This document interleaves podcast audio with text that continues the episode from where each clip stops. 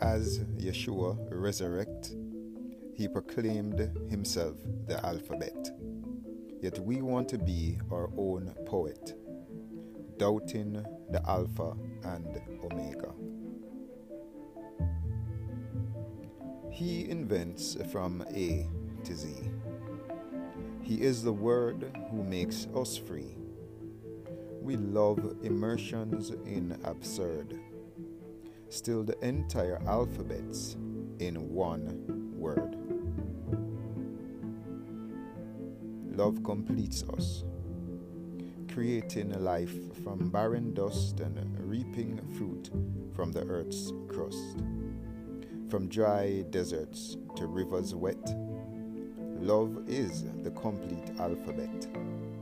And as Yeshua resurrected, he proclaimed himself, or John McCrae.